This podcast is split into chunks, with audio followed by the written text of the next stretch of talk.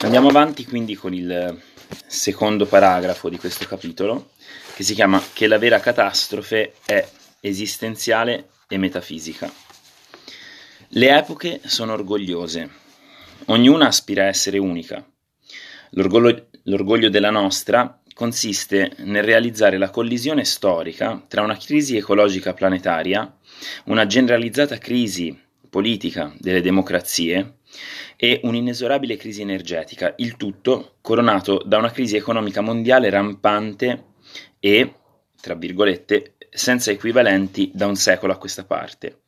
Tutto ciò lusinga, tutto ciò acuisce il nostro godimento di vivere in un'epoca veramente unica.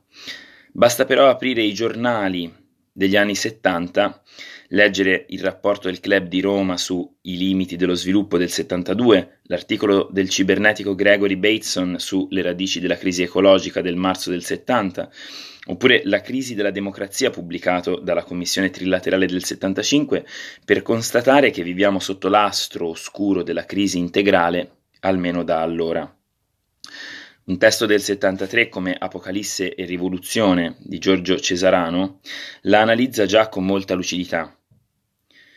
Se il settimo sigillo è stato rimosso in un preciso momento, non data certo da ieri.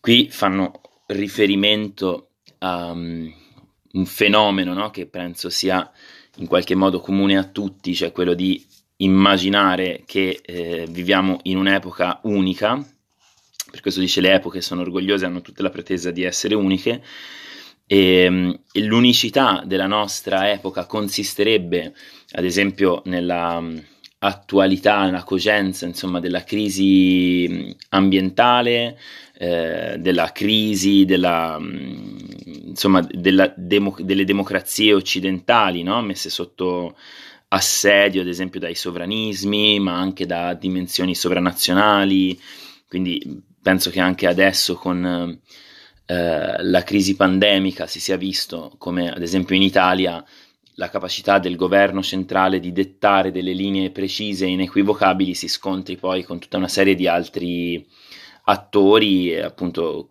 subnazionali come le regioni o sovranazionali, per cui è molto difficile portare avanti una linea eh, autonomamente e così via, no? la crisi delle democrazie, l'inesorabile crisi energetica, cioè la, la, la, dire, l'esaurimento delle fonti eh, non rinnovabili come il petrolio e quant'altro, e poi la crisi eh, economica mondiale, qui fanno riferimento senz'altro alla crisi del 2008. E, ehm, dice, beh, queste, questi fenomeni sono tracciati, analizzati, osservati e messi in risalto almeno dagli anni 70, per cui mh, mm, non viviamo qualcosa di nuovo, cioè sta diventando una sorta di questo stato di crisi, come vedevamo nel paragrafo precedente, una sorta di sostrato alla vita sociale e politica.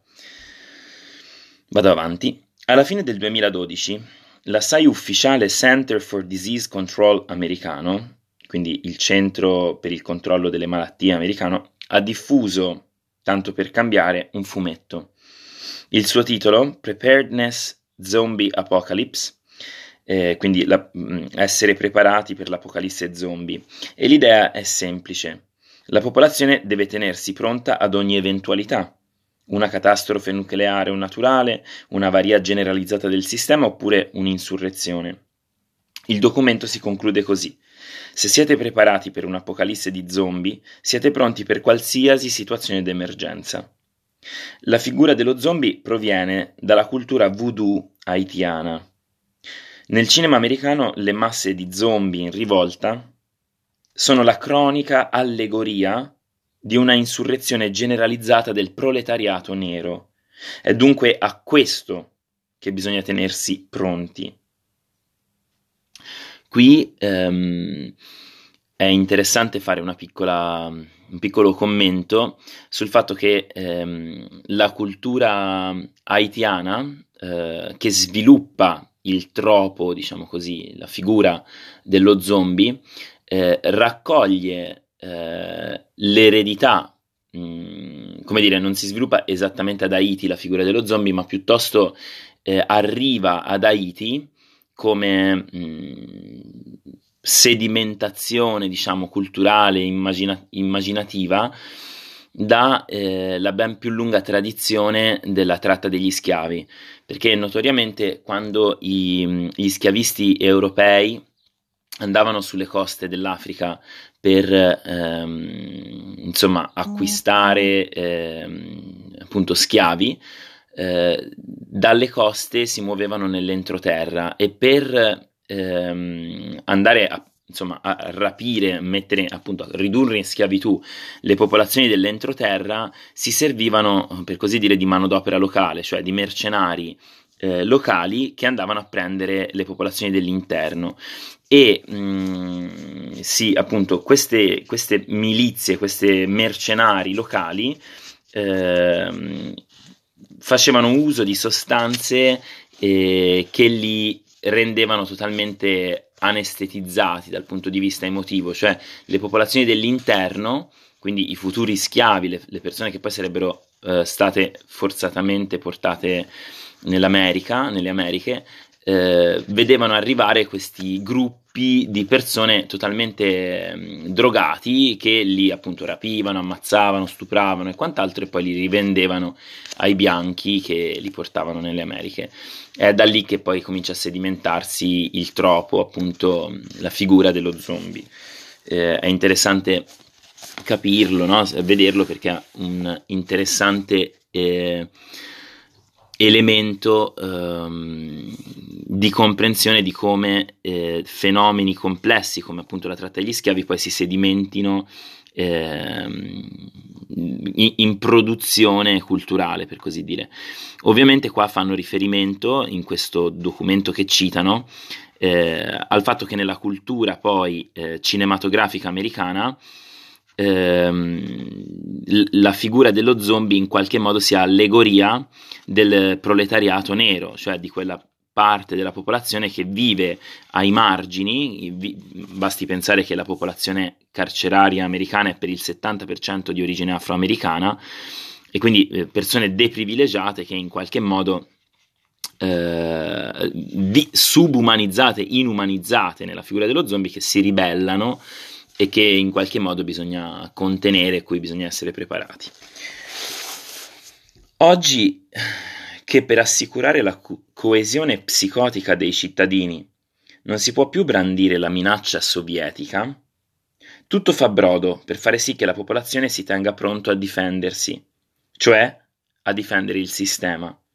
Mantenere uno spavento senza fine per prevenire una fine spaventosa, in questo fumetto ufficiale è raccolta tutta la falsa coscienza occidentale. È evidente, infatti, che i veri morti viventi sono i piccoli borghesi delle suburbs americani. È evidente che la mera volontà di sopravvivenza, l'angoscia economica di mancare di tutto, il sentimento di condurre una forma di vita insostenibile non è ciò che verrà dopo la catastrofe, ma quanto già da ora anima la disperata struggle for life, la lotta per la vita di ogni individuo sotto il regime neoliberale. Falsa coscienza sarebbe quella di immaginare gli zombie come possibilità mh, mm, catastrofica, quando in realtà, dicono loro, gli zombie sono più o meno le persone che vivono sotto il regime neoliberale. La vita in putrefazione non è quello che ci minaccia, ma ciò che è già qui, quotidianamente. Tutti lo vedono, tutti lo sanno, tutti lo sentono. I morti viventi sono gli uomini salariati. Se quest'epoca va matta per quelle messe in scena apocalittiche che costituiscono buona parte della produzione cinematografica, non è solo per il godimento estetico che un simile genere di distrazione autorizza, del resto l'Apocalisse di Giovanni ha già tutto della fantasmagoria hollywoodiana, con i suoi attacchi aerei di angeli scatenati, i suoi diluvi inarrestabili, i suoi flagelli spettacolari. Solo la distruzione universale, la morte di tutto, può lontanamente procurare all'impiegato che vive nelle villette a schiera il sentimento d'essere vivo, lui che tra tutti è il meno vivo. Facciamo la vita e, facciamola finita e purché duri, sono i due sospiri che alternativamente alimentano un'eguale disperazione civilizzata. A questo si mescola il vecchio gusto calvinista per la mortificazione. La vita è rinvio, mai pienezza. Non si è parlato invano di nichilismo europeo. Dopotutto è un articolo che abbiamo esportato talmente bene che il mondo ne è ormai saturo. A proposito di mondializzazione neoliberale, è soprattutto la mondializzazione del nichilismo che abbiamo conosciuto.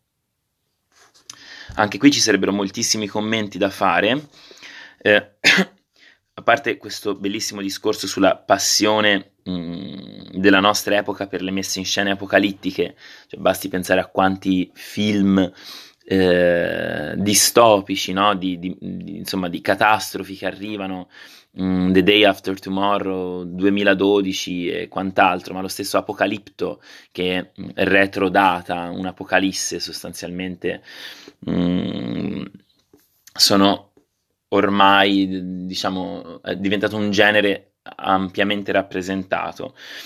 Poi qui fanno riferimento a questo alternarsi tra un facciamola finita e un purché duri, eh, che richiama inevitabilmente alla storia di un impiegato di, di De André, dove appunto lui trova scarsamente il senso di stare a passare la vita a contare i denti ai francobolli, ma parallelamente diceva grazie a Dio, buon Natale.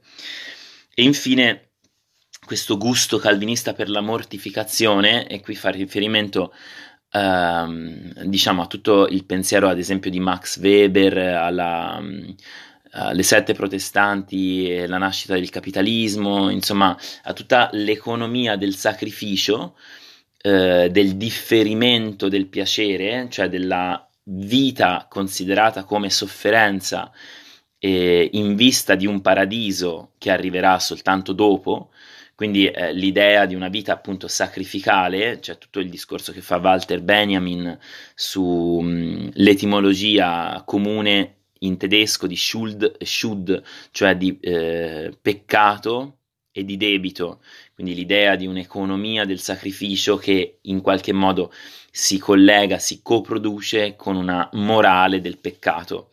Quindi questa idea dell'economia del sacrificio appunto è ehm, questa idea della vita come sofferenza e un differimento eh, del piacere alla vita ultraterrena è un'idea di derivazione, si potrebbe dire, eh, protestante, calvinista. E, um, si parla in questo senso di nichilismo europeo che poi è eh, stato mondializzato. Ecco. Non vado oltre nel commento di questo concetto che sarebbe al, o, o, quanto mai lungo. Vado avanti invece. Scrivevamo nel 2007 che quella che abbiamo davanti non è la crisi di una società, ma l'estinzione di una civiltà. All'epoca questo genere di frasi vi facevano passare per un illuminato, ma la crisi è passata proprio da lì. Persino i gruppi più moderati si sono accorti che c'è una crisi di civiltà, il che è tutto dire. Più pungente, un veterano americano della guerra in Iraq diventato consulente in strategia, nell'autunno del 2013 scriveva sul New York Times, e citano, Oggi, quando scruto il futuro, vedo il mare devastare la punta sud di Manhattan, vedo le rivolte della fame, degli uragani e dei profughi climatici. Vedo i soldati dell'82 reggimento aerotrasportato scontrarsi con i saccheggiatori. Vedo blackout generali, porti devastati, scorie di Fukushima ed epidemie. Vedo Baghdad, vedo le Rockaway sommerse. Vedo un mondo strano e precario. Il problema posto dal cambiamento climatico non è quello di sapere come il ministro della difesa si prepara alle guerre per le materie prime o come dovremmo innalzare le dighe per proteggere Alphabet City o quando evacuare Hoboken. Il problema non sarà risolto comprando un'automobile ibrida, firmando trattati o spegnendo l'aria condizionata. Il problema è fondamentalmente filosofico. Si tratta di capire che la nostra civiltà è già morta. Alla fine della Prima Guerra Mondiale, la civiltà si definiva ancora come mortale, come innegabilmente era in tutti i sensi del termine. E qui appunto torniamo a un grande tema eh, anche del libro e dei capitoli precedenti, ovvero l'idea che mh, mm, vabbè, una crisi al concetto di civiltà, eh, a una analisi di quello che viviamo come non a una crisi eh, di una società, ma come i, i, sussulti della fine di un impero. E, ehm, e, poi questa citazione è molto bella perché è fatta proprio da un consulente in strategia veterano di guerra, eh, che però appunto parla di una crisi mm, un problema fondamentalmente filosofico, cioè capire che la nostra civiltà è già morta. In realtà è da un secolo che la diagnosi clinica della fine della civiltà occidentale è stata stabilita e contrassegnata dagli eventi. Discettarne ancora è ormai solo un modo per distrarsi, ma soprattutto è un modo per distrarsi dalla catastrofe che è già qui e da parecchio tempo, dalla catastrofe che noi siamo, dalla catastrofe che è l'Occidente. Questa catastrofe è innanzitutto esistenziale, affettiva, metafisica. E qui appunto spiegano mh, mm, quello che hanno introdotto, no? quindi dire che la catastrofe non è ciò che è di là da avvenire, ma è ciò che stiamo vivendo, quindi questa idea dell'Apocalisse non come qualcosa che verrà, ma come qualcosa che stiamo vivendo e soprattutto ne tracciano dei contorni eh, appunto dicendo che questo tipo di catastrofe è esistenziale e affettiva metafisica. Vediamo cosa intendono. La catastrofe risiede nell'incredibile estraneità al mondo dell'uomo occidentale. La stessa che per esempio esige che egli si faccia signore e possessore della natura.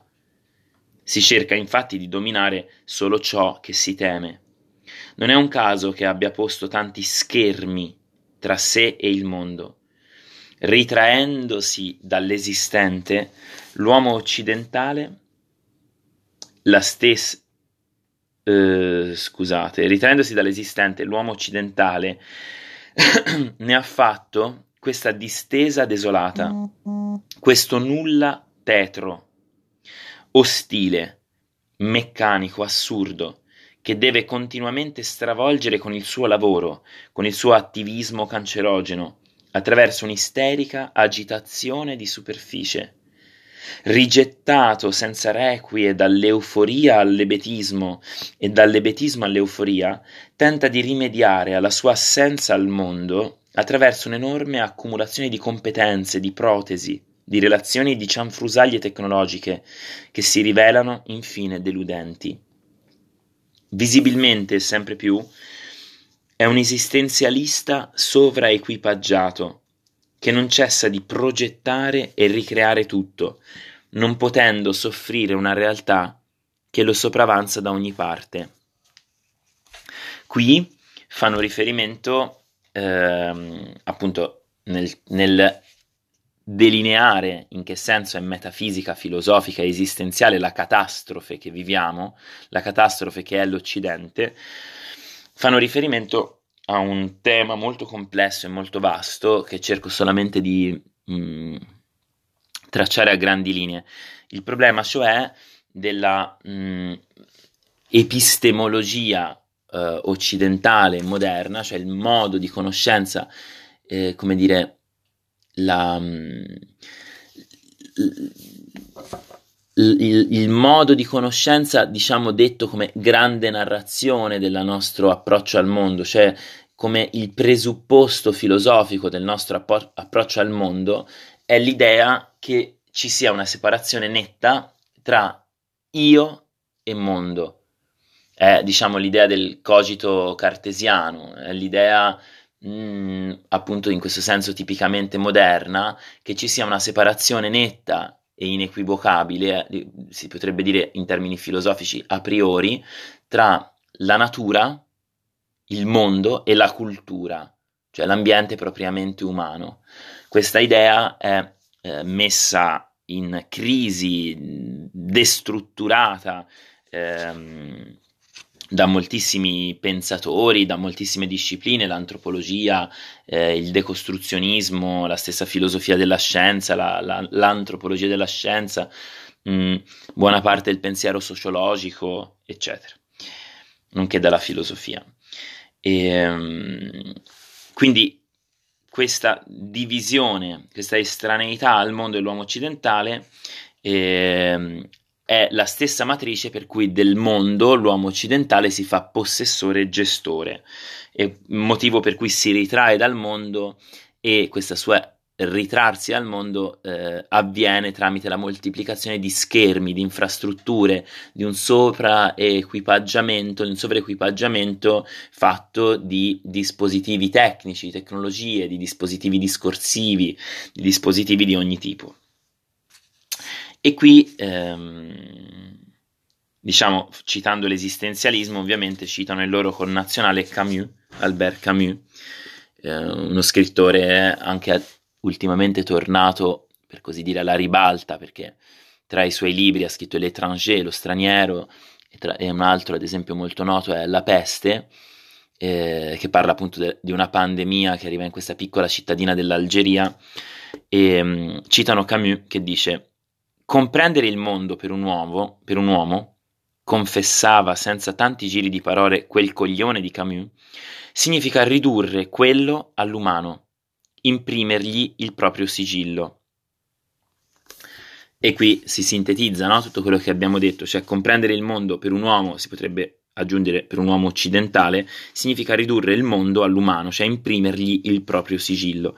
Egli tenta piattamente di reincarnare il suo divorzio dall'esistenza, da se stesso, dagli altri, questo inferno, chiamandolo libertà.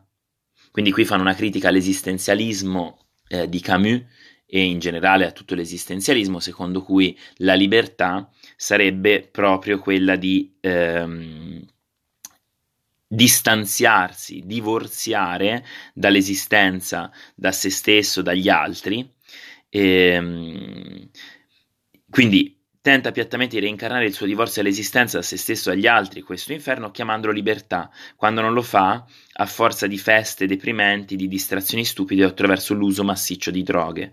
Per lui la vita è effettivamente, affettivamente assente perché ne prova disgusto. In fin dei conti gli dà la nausea, per citare un altro esistenzialista. Tutto ciò che il reale contiene di instabile, di irriducibile, di palpabile, di corporeo, di pesante, di calore, di fatica, è quello da cui è riuscito a proteggersi, proiettandolo sul piano ideale, visuale, distante, digitale, senza frizioni né lacrime, senza morte né odore di internet. Quindi la critica che fanno all'esistenzialismo è proprio quella di portare Mm, diciamo che questa idea di separarsi dal mondo all'esistenza, un, una separazione che quando avviene tramite l'uso di droghe o distrazioni stupide, quando non tramite appunto mm, un piano ideale di digitalizzazione di distanza e quant'altro, a questo loro in qualche modo oppongono una vita fatta invece di legami, appunto di attraversare un reale instabile, irriducibile, palpabile, corporeo, pesante, odoroso. Però qui appunto si apre un tema molto complesso che cerco solo di lambire. La menzogna di tutta l'apocalittica occidentale consiste nel proiettare sul mondo il lutto che non siamo capaci di elaborare. Non è il mondo a essere perduto, siamo noi che abbiamo perso il mondo e lo perdiamo incessantemente. Non è il mondo che presto finirà, siamo noi che siamo finiti, amputati, arroccati, noi che rifiutiamo allucinatoriamente il contatto vitale con il reale. La crisi non è economica, ecologica o politica, la crisi è prima di tutto quella della presenza, al punto tale che il must della merce, tipicamente l'iPhone e il SUV, consiste in una sofisticata apparecchiatura dell'assenza. Quindi qui traggono, cioè riportano questo discorso ehm, al, al, discorso sull'apocalittica, no? Quindi immaginare la catastrofe che sta per avvenire è proiettare sul mondo la fine in cui siamo già, noi che abbiamo perso il mondo, mm, noi che siamo finiti, amputati, arroccati, che rifiutiamo allucinatoriamente il contatto con il reale. Quindi in questo senso dicono la crisi non è economica, ecologica o politica, ma è una crisi della presenza, una crisi appunto della incapacità arroccata e amputante di confondersi, di legarsi, di attraversare un mondo fatto appunto di mh, mm, presenze, di contatti, di legami, di odori, di pesantezza, di corporeità, di irriducibilità, ma anche di instabilità, di, eh, di ignoto, di incomprensibilità. Questo ritirarsi dal mondo appunto è quello che ci fa non essere presenti al mondo al punto tale che prendono gli esempi del, di, di, di, diciamo, di, due grandi categorie di prodotti, no? eh, l'iPhone e il SUV. E da un lato l'iPhone concentra in un unico oggetto tutti gli accessi possibili al mondo e agli altri. È torcia e macchina fotografica, livella da muratore e registratore per il musicista, televisione e bussola, guida turistica e mezzo per comunicare dall'altro è la protesi che blocca ogni disponibilità a quello che è qui, imponendomi un regime di semipresenza costante, comoda, trattenendo in sé ogni istante, eh, ogni, a ogni istante una parte del mio essere al mondo, del mio esserci. Di recente è addirittura stata lanciata un'applicazione per smartphone destinata a porre rimedio al fatto che la nostra connessione al mondo digitale 24 ore su 24 ci disconnette dal mondo reale intorno a noi ed è stata graziosamente chiamata GPS per l'anima. Quanto invece al SUV è la possibilità di trasportare la mia bolla autistica, la mia impermeabilità a tutto, fino negli angoli più reconditi della natura e poi di tornare intatto. Il fatto che Google persegua come nuovo orizzonte industriale la lotta contro la morte ci dice molto su quanto ci si sbagli su cos'è la vita. In questo senso vengono ovviamente in mente tutti i romanzi, ad esempio di Philip Dick, um, ma andiamo avanti. Al limite della sua demenza, L'uomo, con la U maiuscola, si è addirittura proclamato forza geologica, al punto da dare il nome della propria specie a un'intera fase della vita del pianeta. Si è messo così a parlare di antropocene. Per un'ultima volta si attribuisce il ruolo principale, salvo accusarsi di aver saccheggiato tutto, i mari, cieli, suoli, sottosuoli, salvo, salvo pentirsi per l'estinzione senza precedenti di specie vegetali e animali. Ma quello che c'è di notevole è che al disastro prodotto dal suo disastroso rapporto col mondo vi si rapporta in maniera disastrosa. Calcola la velocità con la quale scompare la banchisa, misura lo sterminio delle forme di vita non umane. Non parla del mutamento climatico a partire dalla propria esperienza sensibile, ad esempio quell'uccello che non torna più nello stesso periodo dell'anno, ad esempio quell'insetto di cui non si sentono più gli striduli, ad esempio quella pianta che non fiorisce più insieme con quell'altra. Ne parla invece a furia di cifre, di medie, scientificamente. Pensa di dire qualcosa quando stabilisce che la temperatura si innalzerà di un certo numero di gradi e le precipitazioni diminuiranno di un certo numero di millimetri. Parla addirittura di biodiversità osserva la rarefazione della vita sulla Terra dallo spazio. Colmo d'orgoglio, adesso pretende paternalisticamente di proteggere l'ambiente che non gliel'ha mai chiesto. Vi sono buone ragioni di credere che questa sia la sua ultima fuga in avanti. Vedete qua ehm, a, maggior ragione no? l'uomo con la U maiuscola che non è presente al mondo di fronte alla catastrofe, di fronte al disastro che ha prodotto il suo disastroso rapporto con il mondo, questa sua estraneità al mondo ha prodotto il disastro in cui ci troviamo, no? quindi l'innalzamento delle temperature, lo scioglimento del permafrost mh, mm, e quant'altro, insomma tutto quello che sappiamo. Mm, a questo disastro si rapporta ancora una volta in maniera disastrosa, cioè non in una maniera allacciata, sensibile, legata, attraversata ed attraversante, ma ancora una volta con estraneità, senza una compresenza al mondo. e quindi lo oggettivizza, lo allontana tramite le misure, i calcoli, addirittura dallo spazio. Il disastro oggettivo ci serve innanzitutto a mascherare un'altra devastazione, ancora più evidente e massiccia. Il disastro intorno a noi, quindi, no? maschera un disastro ancora più evidente. L'esaurimento delle risorse naturali probabilmente è meno avanzato dell'esaurimento delle risorse soggettive e vitali che colpisce i nostri contemporanei. Se ci dedichiamo tanto a dettagliare la devastazione dell'ambiente, lo facciamo anche per velare la spaventosa rovina dell'interiorità.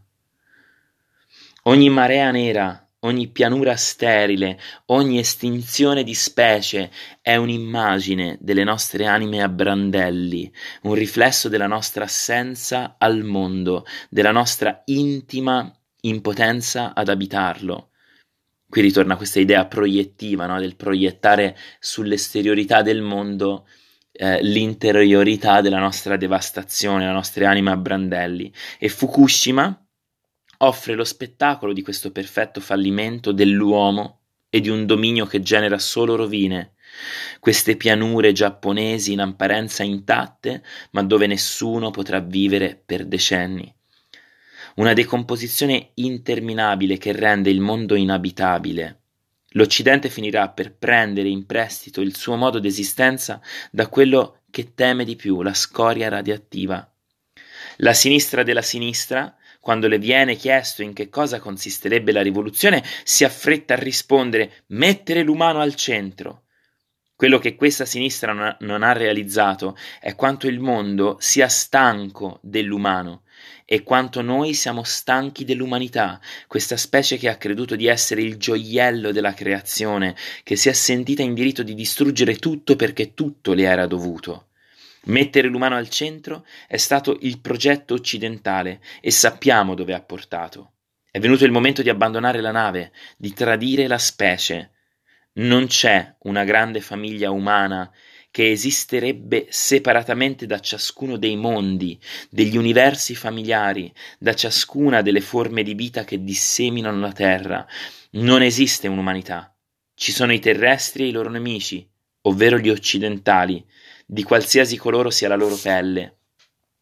Noi altri rivoluzionari, con il nostro umanismo atavico, faremmo bene ad accorgerci dei sollevamenti ininterrotti dei popoli indigeni dell'America centrale e meridionale durante gli ultimi vent'anni. La loro parola d'ordine potrebbe essere mettere al centro la terra. E dichiarazione è una dichiarazione di guerra all'uomo, con la U maiuscola. Dichiarargli guerra è forse il modo migliore per farlo ritornare sulla terra, se l'uomo, con la U maiuscola, non facesse il sordo, come sempre. E qui nell'ultima parte ehm, riprendono il loro stile, diciamo, provocatorio, forte e radicale, dove dicono addirittura di tradire la specie, no? fanno però riferimento a una lunga tradizione per cui ancora una volta, no, eh, rifiutando che ci sia una separazione ontologica tra eh, cultura e natura, tra io e mondo, tra uomo e mondo, no? tra uomo con la U maiuscola e mondo, rifiutano, cosa che comunque viene fatta uh, praticamente da, da, da, moltissime discipline, compresa quella che prima non avevo citato, cioè la psicanalisi, mh, mm, non esiste un'umanità non preesiste un'umanità, cioè l'umanità esiste come mh, mm, stabilizzazione provvisoria a posteriori, si direbbe ancora una volta in filosofia, cioè non, non, non esiste in natura, diciamo così, per, per capirci, l'umanità.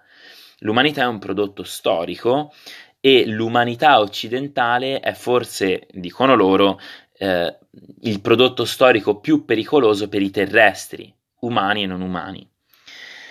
Mettere al centro la Terra è forse una dichiarazione di guerra a questo uomo, potremmo dire a questo uomo occidentale che si pretende padrone e signore del mondo e, e, e che vediamo dove ci ha portato. Inoltre in questo criticano una certa sinistra che appunto dice dovremmo rimettere al centro l'umano eh, dice proprio aver messo al centro l'umano che ci ha portati fin qui e in questo senso criticano, come già hanno fatto, la decrescita, ma anche tutto un certo sindacalismo, un certo, eh, una certa economia, diciamo, capitalistica legata ad esempio al fair trade e quant'altro. Eh, siamo arrivati alla fine di questo secondo lungo paragrafo ci rimane il terzo che si chiama Che l'Apocalisse delude e che leggo nella prossima puntata.